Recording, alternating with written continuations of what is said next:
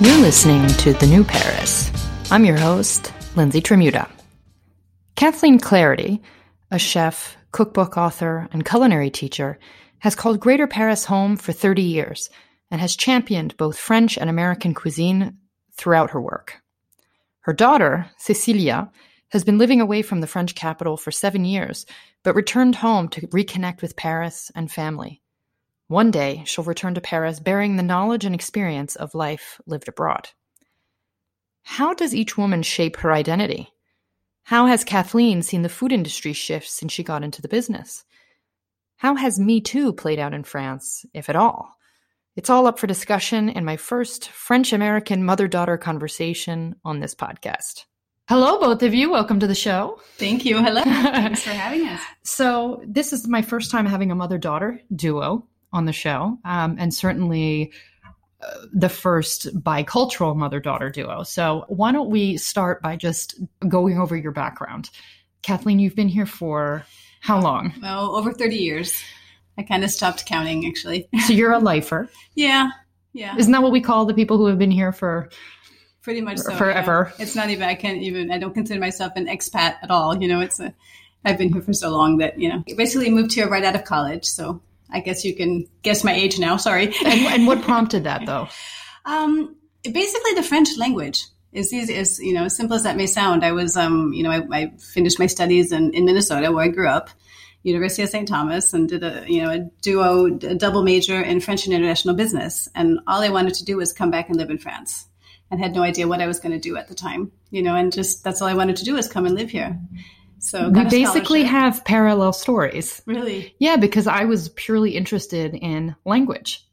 So you were more interested in the language than the culture and the sort of imagination around France. It was all, it was all together. Okay. It all goes together. And I had no intention at all of being a language teacher. That's not what I wanted to do. Me either. But they sent me over here to be a language teacher. But that was fine with me. I had a scholarship and they sent me over. It's like, oh yes, I really want to be a teacher. Not at all, Well, if it gets you over, then you switch gears after that. Exactly. So 30 years and you have 3 children. Yes. Cecilia is the one sitting next to us right now. Right, oldest. Your oldest, okay. But you live in New York now. So you were born and raised in Paris or in the Paris region. Yep. And how long has it been since you've not lived in Paris? 7 years. 7 years. So it's been a while. Yeah. I moved to London in 2013 to continue my studies. It was sort of an easy next to Paris, not too far from home, yet more international kind of option, which felt right at the time. Mm-hmm. But the US and specifically New York, I think the first time we went to New York as a family was 2008 or something like that. Mm-hmm. Mm-hmm. And I was so absolutely obsessed with that city. I think and probably many people from my generation probably are because it's in so much pop culture, movies, TV shows, et cetera. And I think I was just so attracted to that city. And I was always told from a really young age, oh, you're so lucky.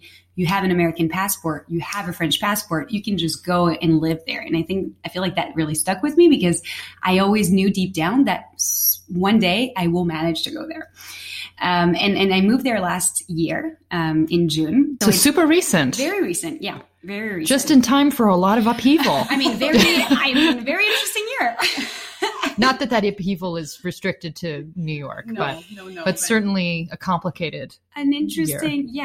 Yeah. I guess I had sort of 6 months that were, very nice and carefree and just discovering the city. And I had actually a lot of friends that lived in London that moved to New York. So I knew quite a bit of people. And throughout my past work, I was also able to go to the US quite a lot and go to New York. So I wasn't too...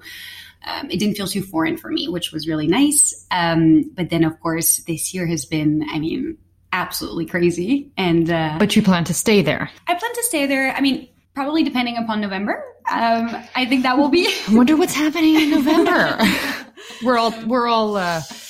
We're holding our breath. A bit nervous. Oh, yeah. Well, I don't know. There are perhaps some listeners who aren't quite so nervous, but right. Anyway, it's an event. It's a huge event. It is. Yeah, it's a big event, and I think we're sort of we're waiting a little bit on that. It's me and my boyfriend who live both in New York, and so something we wanted to do together. We're living something pretty incredible this year specifically because, of course, it's not just COVID. It's also the Black Lives Matter movement. Yes. We live in Brooklyn. And so it was just like we were in a neighborhood that was historically very African-American. And so mm-hmm. we lived through that as well, like this year, which was like kind of such a crazy yet historical yet like so interesting event also mm-hmm. to be a part of, because you're looking at it from also like an external perspective, because it's not really your country, but yet you're here. So we, you know, we went and we did some marches, like we participated in the protests, like just because we figured it's just, it's here, it's surrounding us, it's all over us. So living through that has been such an experiment. And we had a couvre-feu, you know, we had a curfew also that, you know, on top of COVID. And of course the election is just on everybody's mind right now there too. So definitely a heavy year, like news wise, but then how does it feel to come back? 'Cause you've been back in Paris visiting for a few weeks. Exactly. Does it feel strange, especially given the context in which you're returning? Paris feels so much more calm than New York actually right now, and carefree a little bit. Like, yes, people have masks in the street and we've had that in New York. So it doesn't even feel weird to me, because I know there's been a little bit of a transition where there was no mask and mask, et cetera. But just like people are a little bit more carefree here, I feel. And, for better or for worse, I suppose. Yeah. Mm-hmm. Mm-hmm. Because as we're recording, the Prime Minister is giving a speech of sorts announcing changes that we will be facing. So TBD. But certainly, I would agree that your experience matches what people from the US are observing with many European cities and the way that we've rebounded of sorts. I mean, I don't think rebound is actually the appropriate word, but sort of how we've started to live with this. Mm-hmm. But I feel very lucky that, you know, the progress of this year or of this period has evolved the way it has, because I was able to meet your mom in July. And so I bring this up mostly because we touched on things during our discussions that I think would be interesting to go deeper into now. So I met your mom at a breakfast that was put together for my book, and it was all women. And we were talking about a number of different things. It was very much like an open discussion. And everyone, you know, we went around the table and everyone gave a little bit of a brief story of who they are, why they're here, what they do. And a few of the women work in food. Various aspects of food. And there were a few moments when there were some comments made about now versus 10 years ago, 20 years ago. And I want to bring the discussion toward that because, well, certainly you, Cecilia, as well, you were raised here. So you have a certain benchmark of, you know, behavior, and then have now lived outside of Paris and France. So I'm curious for both of you, both in terms of the food world and just more broadly. Mm-hmm. What are some of the things that you think were shocking initially and that have changed, and things that you would assume would have changed by now and have not? Well, let's see. I think maybe I'll bring it into the food world, because that's sort of where I've really been for the last 15 years. And how can I explain this? It was just sort of common knowledge that in the kitchen, the chef was a man. And the women were going to be a little bit more subordinate, and there was going to be a lot of real machismo, and a lot of, I don't even know how to say this correctly, a lot of, you know, not really good talk, you know, not to say potty talk, basically. But it was really, I mean, these guys, they're talking like they were 12 years old, you know. It was in the locker room. There we go. It's locker room talk. There we go. And to be accepted, you sort of had to jump into it. You see, if you were sort of this prude little person that was going to stand in the background and not jump in and not defend herself, then you would just always be that way, and you'd be cutting carrots, you know, day in and day out for the next 6 months. If you jumped in and sort of, you know, talk the talk, even though you didn't really want to, then suddenly you were respected, you know, and suddenly you were able to sort of jump up to their level and do some more interesting things. It was just unbelievable. Yeah, you have to. I mean, at the time, and even today, you really have to prove yourself. You really do. They're not going to give you the sort of benefit of the doubt. They're just not, you know. You have to do it, and you have to carry the big, heavy, you know, pots and pans, and you have to burn yourself, and you have to, that's just part of it. And where did you start? What was that process? I started, you know, I went to Ferrandi, but, you know, much later, obviously I had a first career in communications marketing, and then went to Ferrandi when I was 40 years old, basically, with a lot of young kids. Absolutely loved it. Fantastic. you know, I didn't feel it in the school there because it's a very good school. It's very difficult, but there was, you know, everyone was equal. It was quite well managed. It was really good. And then I started doing internships and working in different kitchens. So I worked for Hélène Darroz, mm-hmm. And because I wanted to work for a female chef, and I wanted to work for someone from the Southwest because I wanted to get to know those products and that food, which I really loved. Foie gras was something I never ate growing up in Minnesota, basically, you know, so I wanted to learn how to cook it and make it and choose it. And so it was a really interesting experience. You know, she's a tough lady. Mm-hmm. She's very smart. She's very sharp. She knows what she wants to do. She knows how to get there. And so that was a good experience. She wasn't always in the kitchen when I was there because she had some things going on in her private life, I think, at that time. Mm-hmm. But she had a really good second who was there, who was actually good. He was really good. He would help us a lot. He would teach us a lot. But you had to, you know, you just have to be tough. That's just it. You can't. No one's going to help you if you don't know how to do it. You just have to jump in. And so what role did you have when you were working with her? I was an intern. You know, like a 40-year-old intern. and if I remember correctly, she inspired one of the big films that everyone thinks about exactly. When it comes to the French restaurant scene. So that's Ratatouille. Ratatouille, and that film had just come out at that time. Okay, yeah. So you were really around her at a very interesting point in her both life and career. Sure. She had 2 stars at the time. It was a 2-star Michelin. You know, very popular. It was full all the time. You know, I don't know if that's so much the case today. I think it's more difficult for everybody today anyway. Yeah. She was way up on the top, and she knew it. She knew it. Yeah, she let us know that she was on the top and that we were really far below her. But then from there, you know, in various different roles that you've had in the food world. So whether it's working, you know, with publishers and doing cookbooks, or right. whether it's you catered for a while, right? Yeah. You did events. Yeah. And if you want to talk about what you do now also. So how does the dynamic, I guess, in the food world change? Is it sort of across the board and it's not just sort of relegated to the kitchen, mm-hmm. or does it get better depending on what area you're in? Okay. I think it depends on what area you're in, because now just to, you know, sort of make quite a long food story short, I moved quickly from working in restaurants just because I didn't want to work in restaurants. I had 3 children at the time, still do, you know, but they're very young. And so the restaurant hours were just insane. I couldn't possibly survive that. So I always knew I wanted to do like private chefing. Mm. So I did that for quite a while, but I was my own boss. I did my own thing. And I had never had a problem whatsoever. I had, you know, got young guys working for me. I had maître d'hôtel working for me. I had wonderful customers who were very, you know, very proud to have a woman chef. And it wasn't even like having a woman chef. It was just having a chef tout court. You know, mm-hmm. It wasn't a big deal for them.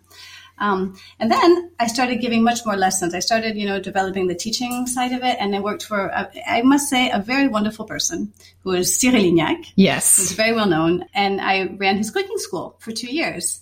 And he was great. I mean, you know, he also knows what he wants to do and how mm-hmm. to get there. He's a very hard worker, which is kind of inspiring, you know, when you see someone giving that much time and energy into their craft. That was great. I learned so much.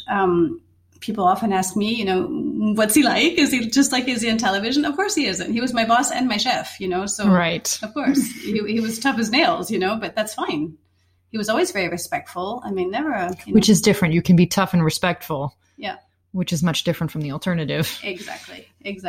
And so, you know, there's a lot of discussion now about, you know, has France ever really reckoned with its, you know, its history of abuse in the kitchen, or just Me Too in general, right? There's this big discussion, especially now, of whether France has really, whether there's been any consequences. Mm. And I think the other thing that came out from that discussion in July when we were all together was that it hasn't, and particularly in the food world. And I sensed a few people at that table react in a way that indicated that there were some, whether they experienced something personally or simply know of behaviors going on. And, you know, having been here for much longer than, you know, I have, I mean, I've been here 15 years, but 30, you see a much, you know, a bigger evolution. Mm-hmm.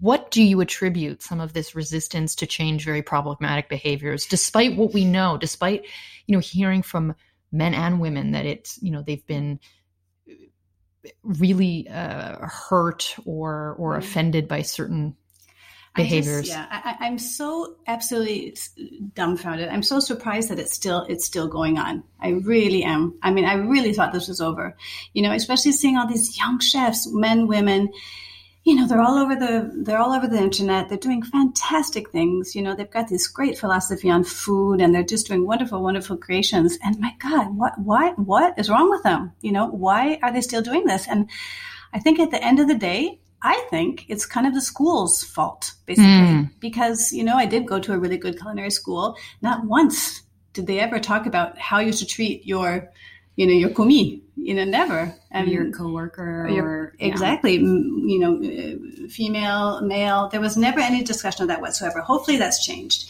But I see a lot of the young kids that I work with now, you know, I give lessons now in another school, basically. And, I see a lot of the young kids come in, and I don't see a lot of change. I really don't. Which is disconcerting, of course. Mm-hmm. And what about more broadly? So also, Cecilia, I mean, you grew up here, and now having lived in London and now New York, do you think that there's anything in the, I don't know if it's the way of interacting between people or what the work environment is like for people, you know, what strikes you the most in terms of behavioral? Yeah, I mean, what's interesting, and we have a lot of conversation, my mom and I, about that, because I've only worked abroad. I've never actually worked in France. I've worked in London for a couple of years. Now I'm in New York. And funny enough, I've actually predominantly worked with only women. From the job that I do, which is working in digital and marketing and predominantly influencer marketing more as a niche, I've actually worked 2 times with female-founded companies and female founders. And so I work with predominantly women, and actually which could be also surprising, but it actually is really, really great. I really love it. And so I feel like I haven't necessarily had the experience of more of a mixed, you know, colleague and more of a diverse, I guess, coworkers. I haven't really had that experience. One thing that's interesting though, when I first arrived in New York, which was really striking and really different than I don't think it even exists in France, is I think the second that you have, I think, a minimum of 6 employees, you have to do a sexual harassment course. Everybody has to do it. Wait, this is in the U.S.? In New York. Right. Yeah. Maybe it's specific to the New York state. I don't exactly know the details, but I do know that that was something that was so interesting. And at the time, what was so funny is I was actually working for a French company in New York. So the New York team was doing the sexual harassment course, but the French team wasn't, because they weren't obligated to do it. And so we were having conversation between colleagues, and there were a few males actually in at that company. And we were comparing a little bit our experience, and they were so surprised that we had to do that. So there's definitely, I think not to say that it's not happening, you know, in the UK, in the US, but I do feel culturally a Latin culture versus a more of an Anglo-Saxon culture in the workplace is very different. And I've seen that in my few, you know, stage internship that I've done in France. Like, you just understand, even the dynamic is different with male, the sort of female-male dynamic in France is different than it is in more Anglo-Saxon countries. I think that's something you can definitely. Oh, definitely. That's why you have to be a little bit careful as well. You know, it's not all terrible. I mean, there's always this sort of seduction thing going on in France. Okay, so that was actually going to be my next point, right? Because there's a lot of behavior that might be apologized for because it's couched in this, you know, art of seduction or la drague, you know, and that's okay though, because, you know, and you have this whole generation of female feminists that are sort of not just, obviously men can be feminists, which is why I said female feminists, but I mean, you know, this generation of feminists that, you know, in the sort of generation of Catherine Deneuve and all of the women who had, you know, come out in that opinion piece a couple years ago and said, you know, what we want men to be able to feel like they can bother, right? And that there's that whole notion of, you know, you can't take the game out of it. You know, women want to partake in that too. And I think it's this like inability of seeing when things cross the line. Exactly. It's a very fine line. That's what I wanted to say. You know, I mean, we have so many discussions about that. Catherine Deneuve's thing exactly was surprising, and she came out at a really bad time to say that. You know, it unfortunately kind of turned against her. But I didn't think she was 100% wrong. I know what she was trying to say. You know, I mean, obviously, it can't be. I mean, we talk about this all the time, just like how you know, when you're going on it, like when you're dating people in the US, you know, how difficult it is to date someone because it's like, I don't know, you know, everyone's afraid they're going to get sued or something. Oh my God. Yeah, no, for sure. Men are scared for sure. Yeah. Yeah. Today, but maybe it's a little bit, I'm sorry, we'll go back to your previous question, but maybe it's a little bit too far, but I feel like sometimes maybe you need to be a little bit too far, a little bit more extreme in order for it to bring it back. To bring it back to sort of more of a normalcy in a few years. Yeah. And I feel like, you had that. I mean, I don't know if it's a fair comparison, but maybe you had that when there was not a fair representation of men and women in companies, and mm-hmm. you had like discrimination positive, for mm-hmm. women, where you would essentially like prioritize maybe hiring a woman. You know, quotas and such. Quota, exactly. Mm-hmm. And I feel like for me, that's a little bit the same, where it's like maybe in the US, they are so, Me Too has obviously had such a big reckoning there. And in New York, it's very predominant and people talk about it a lot. But I do feel like men are a little bit stressed. The dating world is very different. Men are a little bit stressed, but in a way it's kind of good because it's like they are aware of it. They understand. They have to, they understand that, I mean, in this day and age, like they cannot treat women probably maybe like their father treated women too, or maybe their grandfather treated women. Once here they continue. That's the thing. So there's more of a conscious, not to say that they're not doing it, but at least they're a little bit more conscious about it. And I think maybe in France, to your point, just bringing it back, it's I don't think we're not challenging men enough to really think about their behavior. Right. And I feel like you realize that when I'm going back to France and I'm speaking to all my friends and I'm having the conversation, the same that I have in New York and the ones that I'm having here are completely different. Well, much like the race conversation and about, discrimination and social justice, it's when you speak to a lot of French people about this who are not necessarily engaged civically in these sorts of matters, you can feel that we're not having the same depth of conversation. No, no. But it's very interesting. I mean, is that part of what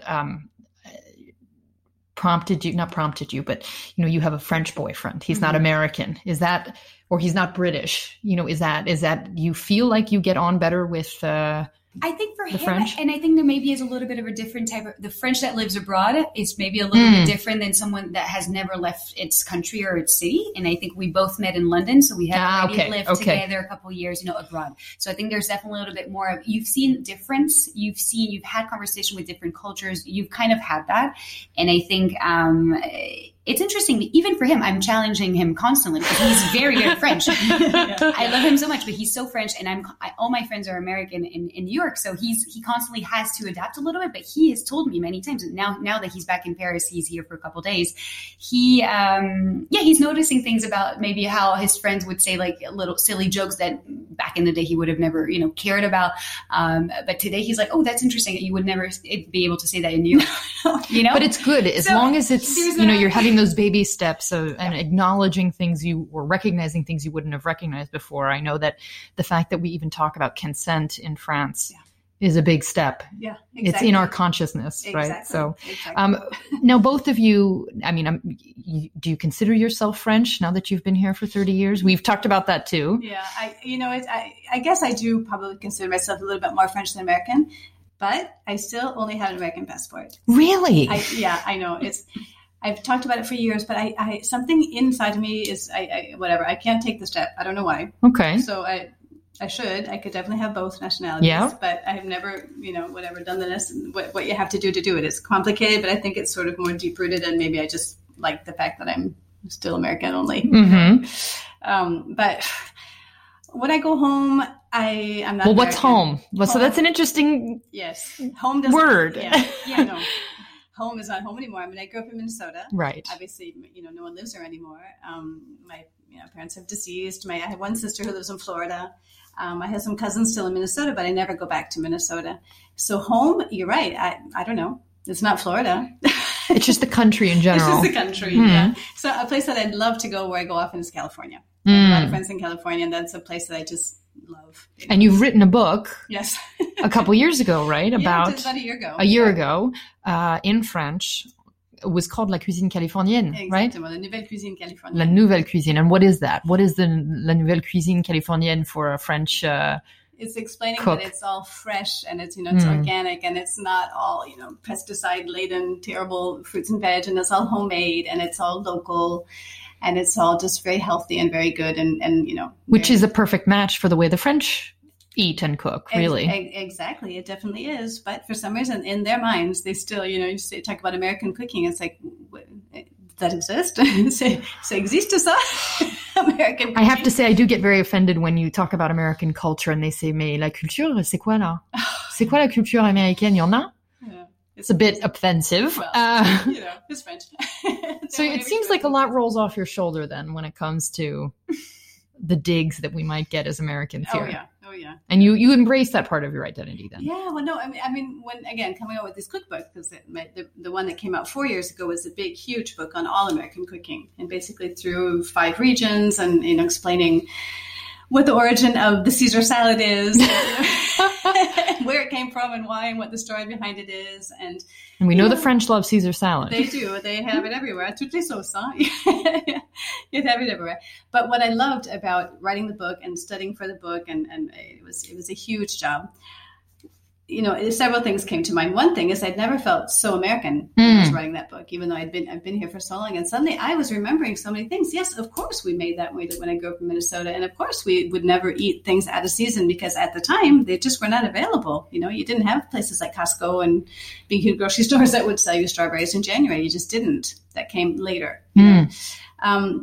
So I love writing the book, and then I love defending it. I was fortunate enough to be invited on to yes, you were on TV quite a lot, right? Yeah. And it was just so fun for me to explain to people, yes, you know, yes, we do cook. And yes, there is family cooking. And yes, we make stews and we make soups and we make, you know, pot roasts, and we all sit down at a table. Yes, it does happen.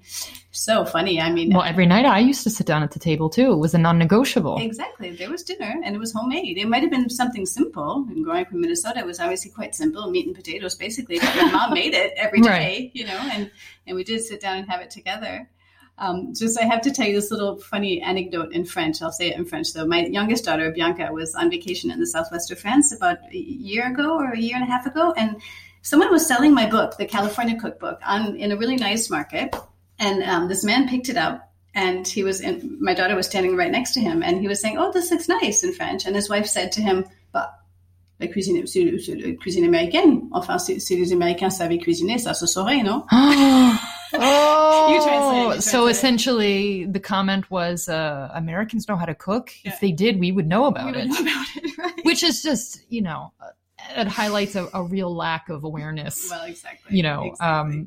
And also, you know, when you think about the influence of someone like Julia Child and all of the food writers, of course, of her generation, who were they were cooking French food, but they were champions of home cooking. Absolutely. and taking the time and, you know, resisting the microwave cooking and, you know, toaster oven, but. And in California, one of your heroes, obviously, Alice Waters, as well. Of course. She was such a pioneer. So I feel like California is such a specific also. Yeah, it's so different to so many other states, but it's, yeah.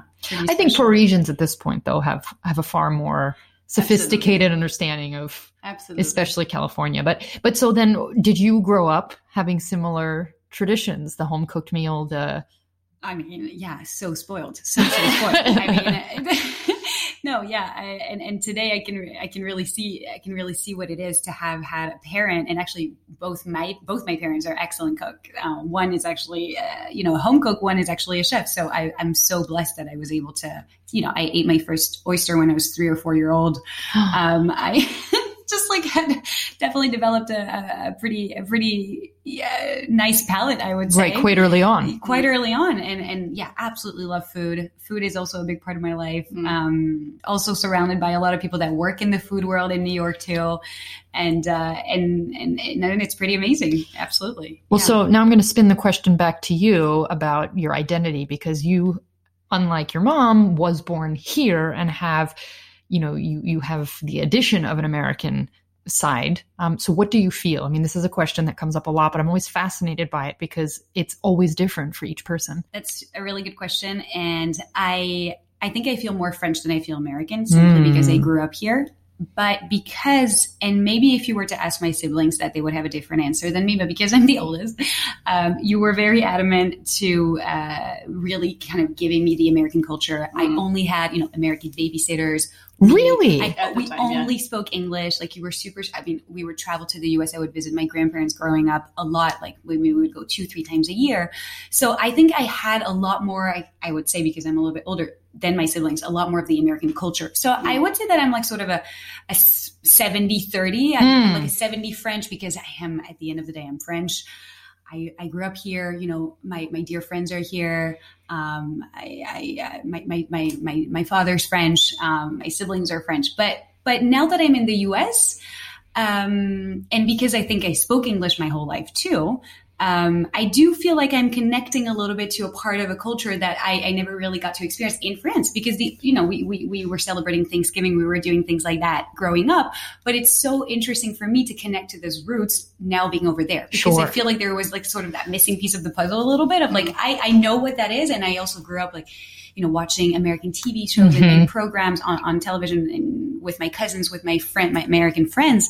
And it's so funny now, because sometimes you someone will mention a song or mention a program that they watched growing up. And I was like, I watched that too. Mm-hmm. So it's kind of nice. So you have that benefit of being able to connect with, you know, pop culture in both places because you were exposed to it. I mean, not everybody who has dual nationality is exposed to those things. No, totally. And I think that's also probably what prompted me wanting to move there, because it's all of a sudden it's not totally foreign. And I've met dual people like me where they also had the exact same scenario, one French parent, the other American, and they do not relate at all to one or the other because simply they weren't growing up. They didn't, they weren't, maybe the language or the culture wasn't shared enough with them growing up. And so you just assimilate to one culture as opposed to the other. And I see that a lot actually the other way around in the US, where people have maybe, you know, you see that with more sort of immigrant families, like Korean families. I have an American Korean friend, and she, you know, it's almost like you were growing up and you were like, no, you're American. You know, you have to assimilate. You're American. Right. And so sometimes I feel like that's also a little bit unfair. It's like I was so lucky that my other culture was being American in France because it was celebrated and it was you can't be that. You have to just be French. It was actually celebrated for me to, you know, to embrace that culture. And I think for some other cultures, sometimes it's not the case. So yeah, I feel very blessed basically. And how is it though being, you know, far from your family, because your siblings live in France, I'm assuming. Mm-hmm. So what is that like? Could that be a drive for you to move back to France at some point? Yeah, I think because I'm also, my boyfriend is French. We're both French. We both grew up near Paris. The end goal is, of course, to come back home at one point. And home for me is Paris or around Paris. But it's really nice. And I'm so glad that we made that choice, being in my late 20s, that I'm able to still experience living abroad. And I am so, so grateful. And I'm so happy that I made that decision in my early 20s to leave, because I want to bring back all of that experience to France. And I do feel like it will. Please do. It's really nice because I do feel like, and I love my friends, but a lot of them, you know, have never left Paris. And sometimes I'm so surprised because we're having conversations and it's like, oh yeah, but that for me has been completely different, you know, in London or in New York. So no, it's great. It's great. And I'm excited one day to come back. Don't know when, but no, for sure. My future, I see a couple years for sure of my future in France. Okay. And just to conclude, I'd like each of you to share something you're proud of the other for. So I thought that might be a nice, I'm just improvising here on the spot. But you know, I'm not, but again, like I said, I've not had a mother-daughter duo with me before. So I'm just going to try this as an exercise on you. Okay. So what would you like to for listeners to know about your mom?